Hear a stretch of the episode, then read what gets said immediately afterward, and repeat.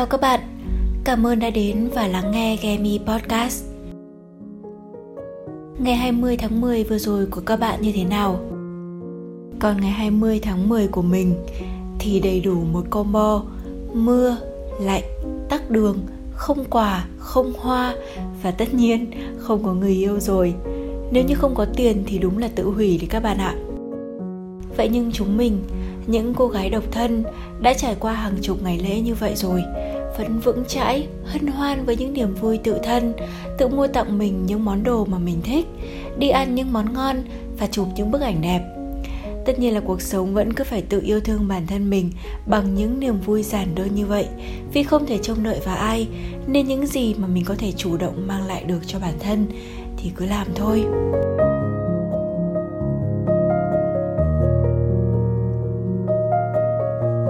Mình không biết là các bạn như thế nào ấy nhưng bình thường thì không sao. Mình cũng luôn quen với sự độc thân này rồi. Nhưng mà những ngày lễ tết là lúc mà nỗi cô đơn sẽ dâng trào lên một cách rõ rệt hơn. Nếu như được lựa chọn, mình tin là sẽ chẳng có cô gái nào chọn cô đơn cả.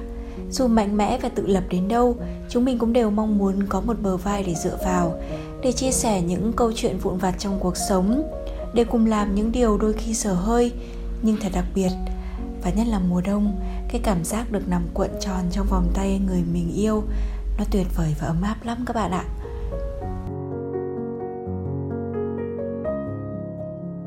Bạn sẽ làm gì nếu đã 30 mà vẫn độc thân? Rất nhiều lúc mình tự hỏi, Giữa thành phố đông đúc này, Tại sao mình lại vẫn có một nỗi cô đơn thường trực như vậy? Khi mình và bạn đã bước sang tuổi 30 ở cái tuổi mà mọi lựa chọn dường như bị lỡ cỡ khi bạn đã có một vị trí nhất định khi nhan sắc của bạn cũng không quá tầm thường bạn có học thức có một công việc ổn thì chắc chắn là bạn sẽ không chọn yêu một chàng trai không có gì trong tay như khi 18 tuổi. Cũng không thể rong chơi mãi với những cuộc tình chỉ yêu thôi mà chẳng muốn cưới. Mà những người đàn ông vừa tử tế, vừa tài giỏi, ngoại hình sáng lạn lại không còn độc thân để dành cho bạn hoặc cũng cách xa bạn về tuổi tác. Vẫn cứ nói là mây tầng nào thì gặp mây tầng đó, nhưng sự độc thân kéo dài quá lâu khiến mình đôi khi tự hỏi hay là mình đang ở một tầng mây không giống ai. Mọi người vẫn bảo mình hạ thấp tiêu chuẩn xuống, ở tuổi này rồi, nên chọn người phù hợp thôi, có thể là cũng chẳng cần yêu lắm nữa. Nhưng mà mình thì không nghĩ như vậy. Mình học hành chăm chỉ nỗ lực làm việc và hoàn thiện bản thân, không phải để tặc lưỡi lấy một người chỉ vì phù hợp, theo định nghĩa của người khác. Rõ ràng mình nhận thức được bản thân ở đâu. Đây không phải là sự kiêu ngạo, mà là mình cần kén chọn để có thể ở bên một người tương xứng. Mình yêu họ và họ cũng yêu mình. Mình nghĩ sự kén chọn này là cần thiết, kể cả khi mình đang ngày một có tuổi. Nghe thì hơi đau đớn nhở, nhưng mà càng có tuổi, mình càng phải chọn lựa kỹ càng.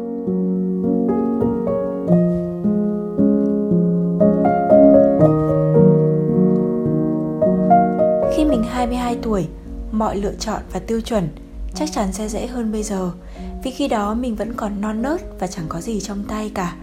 Lựa chọn lúc đó của mình là lấy người mà mình yêu từ năm 18 tuổi, cùng nhau đi qua 4 năm học đại học với sự trẻ con và đầy mơ mộng vào tương lai. Đó không phải là người xuất sắc nhất, nhưng mình đã nghĩ là người phù hợp nhất vào thời điểm đó. Đến khi 25 tuổi, sau những đổ vỡ, mình sống thực tế hơn một chút và mình mong muốn sẽ lấy chồng vào tuổi 27. Yêu 2 năm thôi, thay vì 5 năm đằng đẵng rồi cuối cùng cũng không có kết quả gì như trước. Và người mình lấy vẫn phải là người mình cũng rất yêu. Nhưng về cơ bản thì người mà mình yêu lúc đó lại không có một sự nghiệp ổn định để mình có thể nương tựa vào. Thế rồi cuộc tình đó cũng đi vào kết thúc khi mà họ không muốn cưới và thậm chí là còn cắm cho mình một chiếc sừng nữa. Nhưng bây giờ thì khác rồi, mình có quyền được lựa chọn những điều mà mình xứng đáng.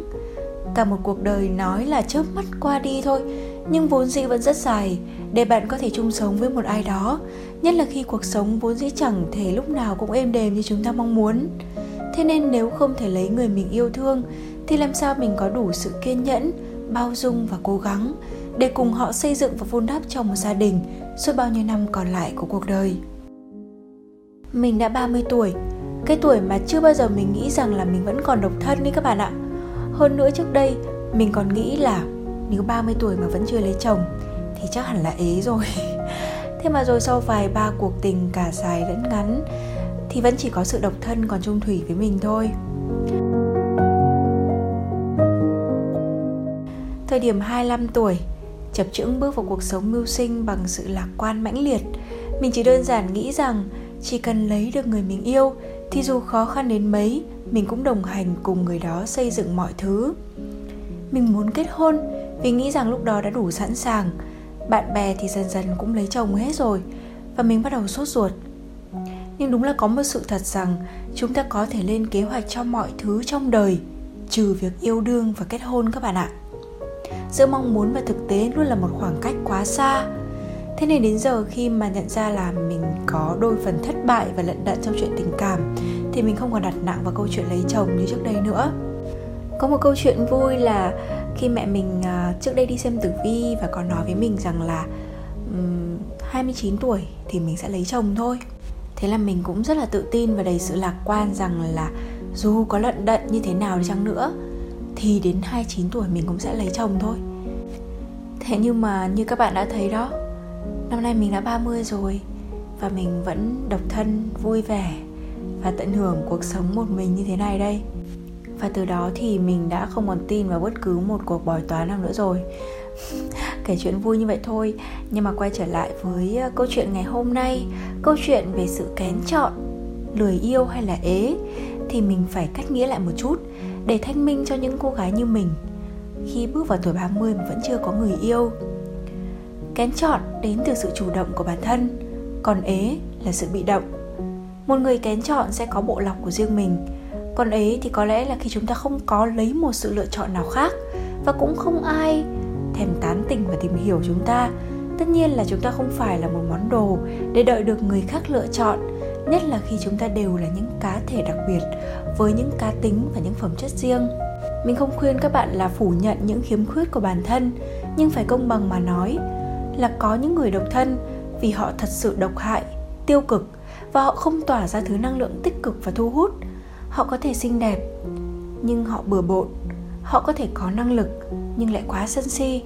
Nhưng mà mình tin rằng là dù bạn không đủ đẹp như bạn muốn, hay dù bạn có những sự lập dị của riêng mình, thì vẫn có một mảnh ghép nào đó chưa tìm thấy, phù hợp và tương xứng với bạn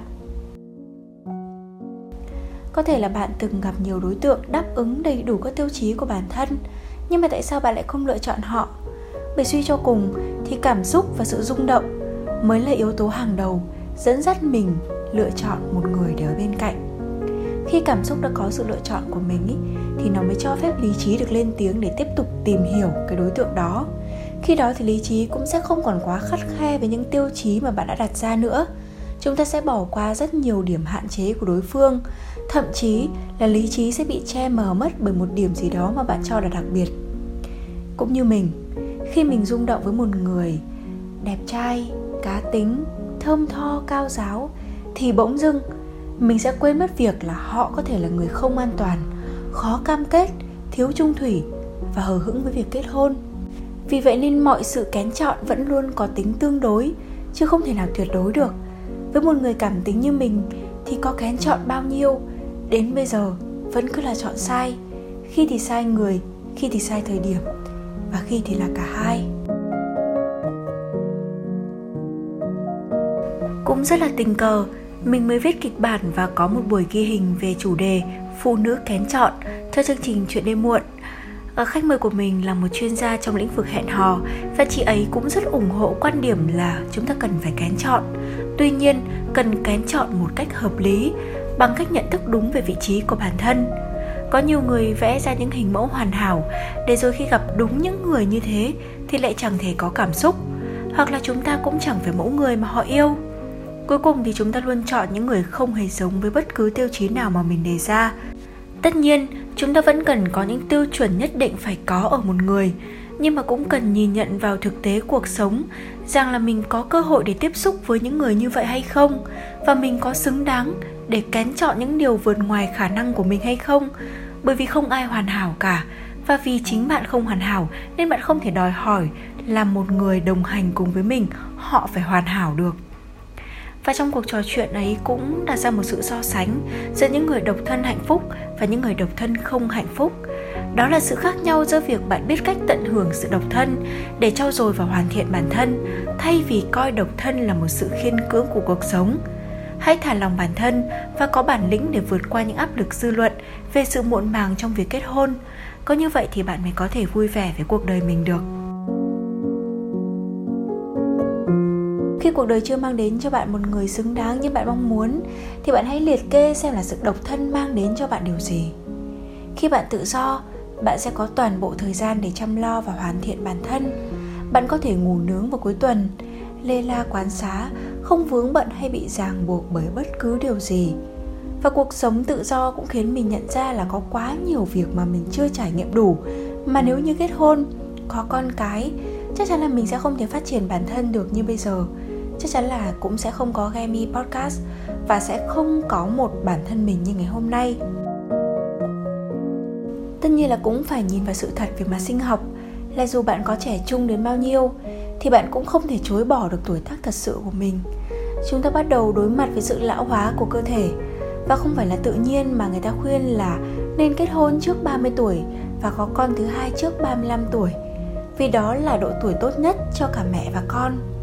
Nhưng nếu không thể thực hiện được thiên chức làm mẹ ở khoảng thời gian đó, thì đó cũng đâu phải lỗi lầm của chúng ta, phải không nào?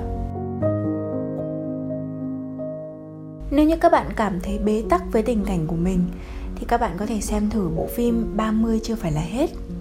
Bộ phim xoay quanh cuộc sống của những cô gái tuổi 30 với những lối rẽ khác nhau. Các bạn sẽ thấy hình ảnh của mình ở Vương Mạn Ni. Ở tuổi 30, trải qua một cuộc tình ê chề thì Mạn Ni rơi vào thế khó. Cô đã 30, chen chân ở Thượng Hải, phồn hoa và dần thấm mệt mỏi. Cô cũng rất ngại về quê vì ở đó người ta thi nhau hỏi cô rằng là 30 sao chưa lấy chồng Mạn Nhi cũng từng có ý định là nhắm mắt đưa chân với một người đàn ông tử tế, Có địa vị trong thôn, Tất cả đều thuận lợi. Chỉ có một thứ không thuận lắm Là lý lẽ của trái tim cô. Và đơn giản là cô không yêu người đàn ông đó.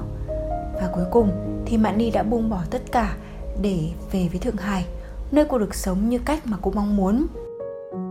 Có lẽ là Mạn Nhi cũng giống như chúng mình Nhưng cô gái hiện đại nhưng cô đơn, với một cuộc sống bận rộn và đầy những mỏi mệt giữa vô vàn những áp lực từ công việc, từ cuộc sống mang đến, chúng ta lại còn phải vác thứ áp lực mang tên bao giờ lấy chồng.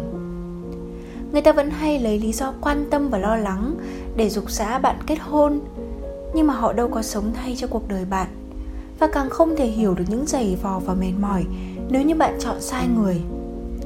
Kén chọn mãi, đến một ngày quá mệt mỏi vì không thể tìm được người mình yêu, bạn sẽ trở nên lười yêu rồi chấp nhận sống độc thân, mặc kệ tuổi tác cùng những lời thúc giục, để mang danh là gái ế. Nhưng sẽ thế nào khi chỉ vì sợ ế mà bạn tặc lưỡi chấp nhận một mối quan hệ không phù hợp với mình? Mình nghĩ là vế thứ hai đáng sợ hơn nhiều là khi bạn quá áp lực với những quy chuẩn mà xã hội đặt ra rồi chấp nhận bước vào một cuộc hôn nhân không có tình yêu. Có thể với nhiều người may mắn thì họ vẫn có thể hạnh phúc với sự lựa chọn miễn cưỡng đó khi bản thân không có quá nhiều mong cầu và người mà họ lấy lại thực sự tử tế và yêu thương họ. Nhưng nếu như bạn không nằm trong trường hợp đó thì sẽ thế nào? Lười yêu và ế có lẽ đều là hệ quả của sự kén chọn quá mức, hoặc trong một số trường hợp thì nó là kết quả của sự mỏi mệt với những cuộc tình đổ vỡ, hoặc vì cuộc sống của bạn đã quá đầy đủ đến mức bạn không cần thêm một ai đó để khỏa lấp chúng ta hoàn toàn có thể tự đáp ứng được mọi mong cầu của bản thân và cảm thấy thật phiền phức khi phải tìm kiếm và đón nhận một người lạ bước vào cuộc sống của mình rồi gây ra một đống đổ nát. Nhưng dù thế nào đi nữa, mình vẫn luôn tin rằng với một trái tim nham nhở những vết thương sẽ có một người thực sự dành cho mình ở đâu đó trên cuộc đời này. Họ có thể đến muộn, nhưng chắc chắn sẽ đến trong cuốn càng bình tĩnh càng hạnh phúc có viết chúng ta thường nói sự khẳng định lớn nhất của một người đàn ông dành cho một người phụ nữ là cưới cô ấy về nhà nhưng tôi muốn nói rằng sự khẳng định lớn nhất của một người phụ nữ dành cho bản thân mình chính là nắm bắt cuộc sống mình mong muốn một cách phóng khoáng, ung dung. Mình nghĩ đây là câu nói dành cho chúng ta, những cô gái tuổi 30. Hãy thật bình tĩnh, an nhiên với cuộc đời và không coi kết hôn là một đích đến duy nhất của hạnh phúc, vì hạnh phúc đến từ chính bản thân mình. Hãy dành quãng thời gian độc thân để hoàn thiện và khai phá bản thân. Kết hôn muộn nhưng chín chắn hơn trong sự lựa chọn và sẽ không mắc sai lầm. Tận hưởng cuộc sống một mình là một trải nghiệm thật sự rất tuyệt vời nếu như các bạn thật sự biết cách mang lại niềm vui cho bản thân. Và mình rất thích một câu nói đó là hãy khó tính với đàn ông như khó tính với những bức ảnh selfie của chính mình. Lựa chọn bằng trái tim và cả lý trí và để dành bản thân mình cho người thật sự xứng đáng. Hy vọng rằng podcast ngày hôm nay sẽ giúp cho các bạn trả lời được câu hỏi bạn sẽ làm gì nếu 30 tuổi mà vẫn còn độc thân? Và cũng hy vọng là sẽ giúp cho các bạn tự tin hơn, bình tĩnh sống và làm đủ đầy cho cuộc sống của mình trước khi định mệnh thật sự của bạn bất ngờ bước đến. Cảm ơn các bạn đã lắng nghe Gemi Podcast. Xin chào tạm biệt và hẹn gặp lại các bạn vào tuần sau.